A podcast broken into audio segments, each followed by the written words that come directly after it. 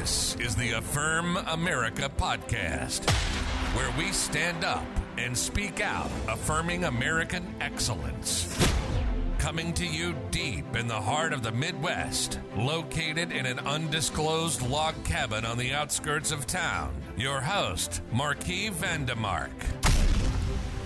Welcome, welcome, welcome to the Affirm America podcast on this Friday morning, August the 19th, 2022. Today's my wife's birthday. Taking her out to dinner tonight. On this beautiful day here in the Midwest, we got blue skies, cool, real cool in the morning, and it's uh, that's staying dark a little bit later in the mornings too. Looks like fall's uh, just right around the corner. Hey, thanks for joining us on the Affirm America podcast. I'm your host, Marquise Vandemark. If you haven't subscribed yet, run over to affirmamerica.com.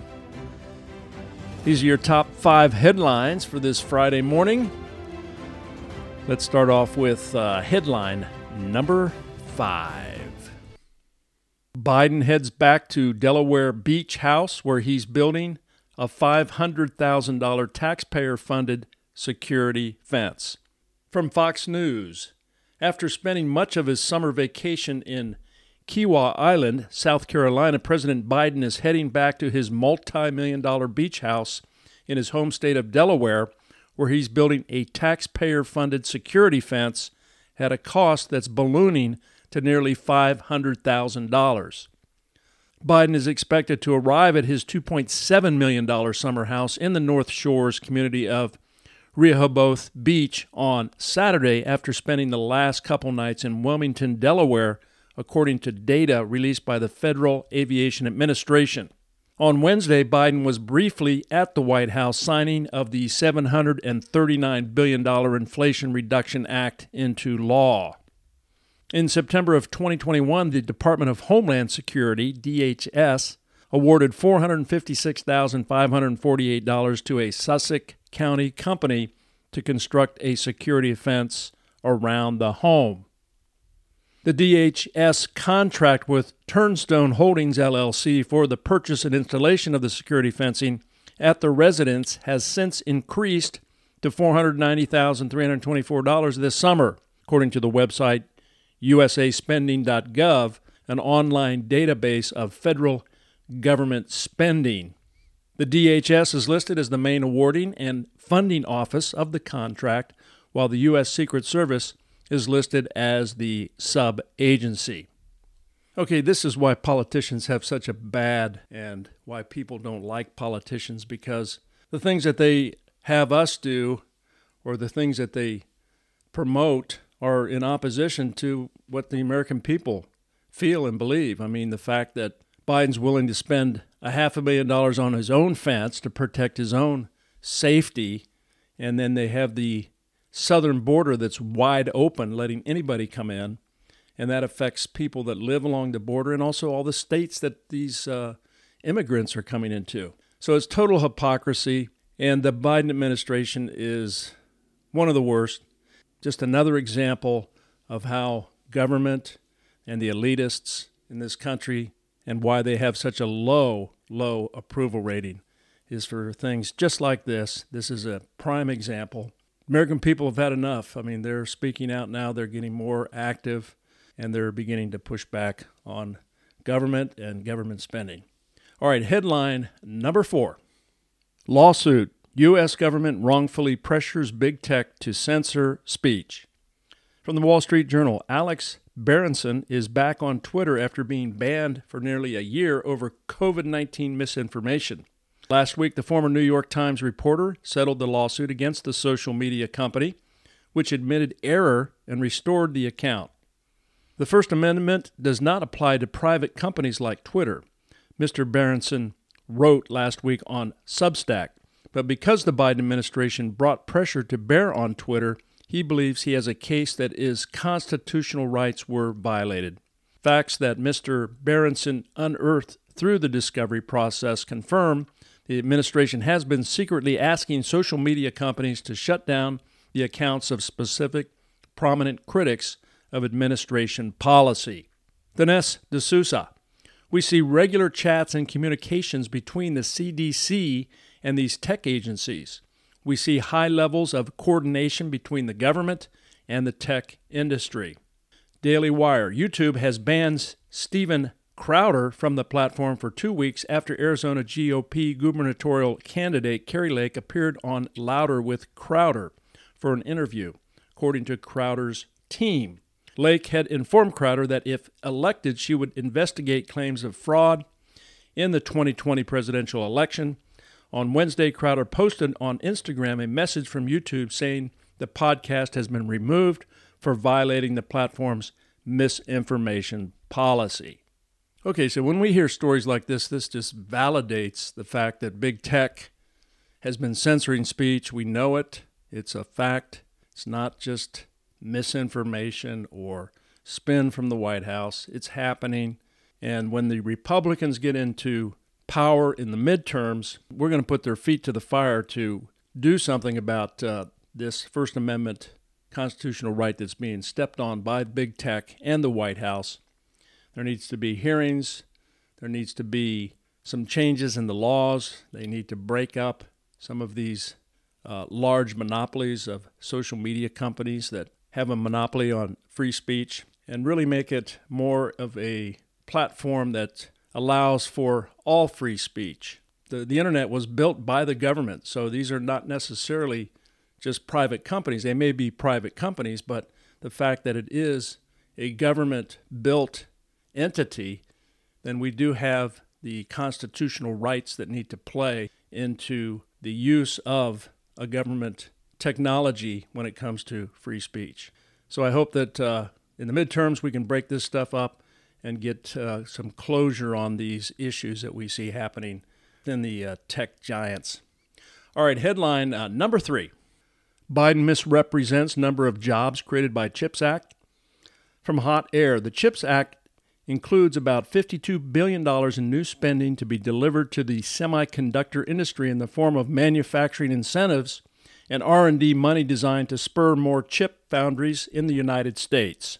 But when touting the new bill, Biden went just a bit beyond reality by claiming it would lead to more than a million new construction jobs. Glenn Kessler at the Washington Post asked the White House for the source of that claim. They were directed to a 2021 report by a semiconductor industry group which estimated the impact of a 50 billion investment in the industry.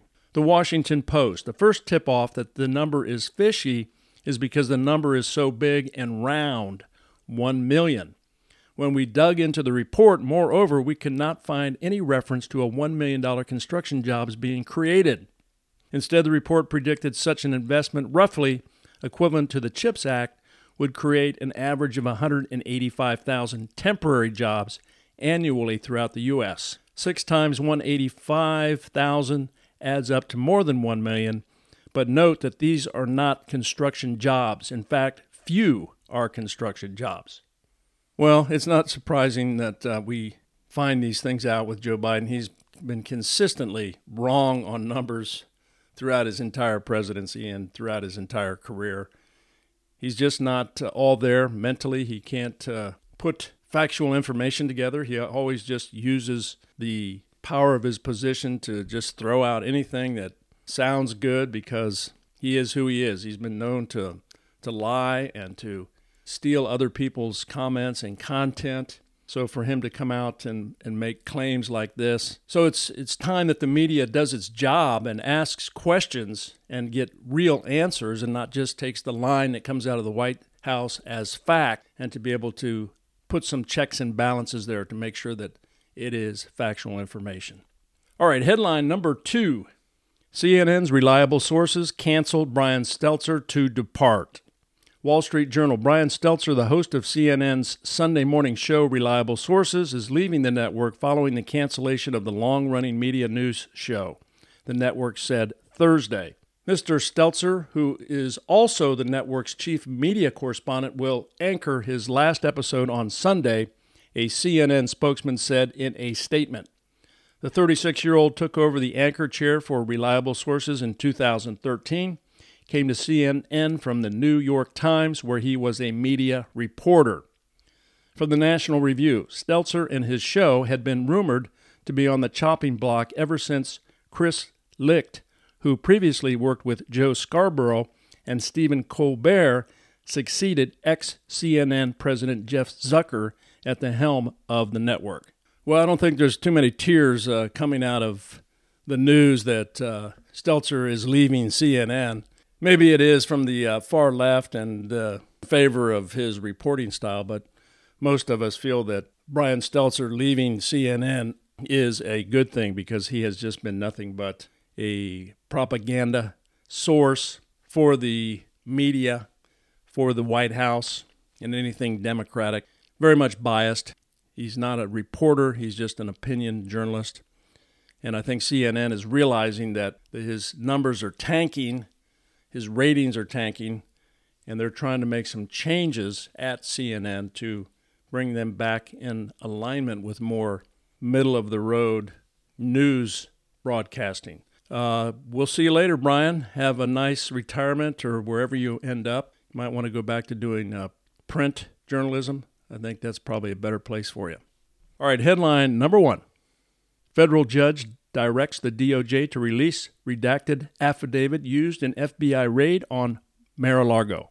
Katie Pavlich, a federal judge in Florida, may order the release of the affidavit used by the FBI to carry out a search warrant and raid on President Donald Trump's Mar a Lago home last week after it is heavily redacted. The decision to call for redactions comes after a number of news organizations requested and sued for the affidavit be released to the public. President Donald Trump has also called for a full release of the document without redactions.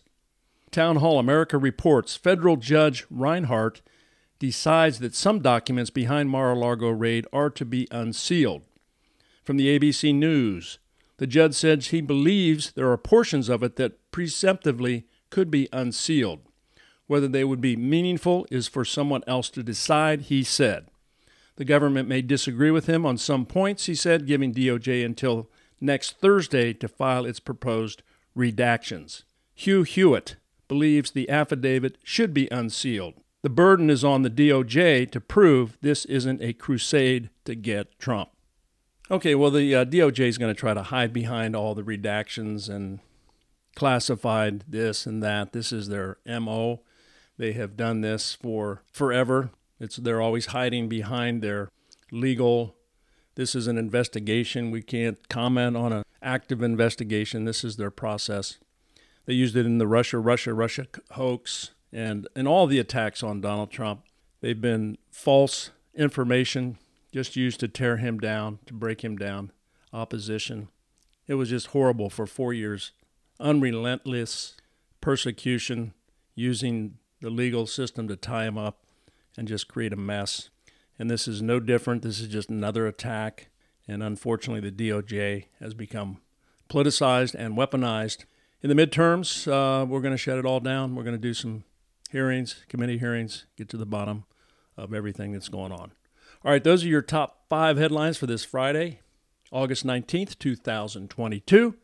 Thanks for joining us. Have a great weekend, and we'll see you next week on the Affirm America podcast. God bless you. See you then. This is the Affirm America podcast with your host, Marquis Vandemark. And let's never forget America is great, and we affirm it.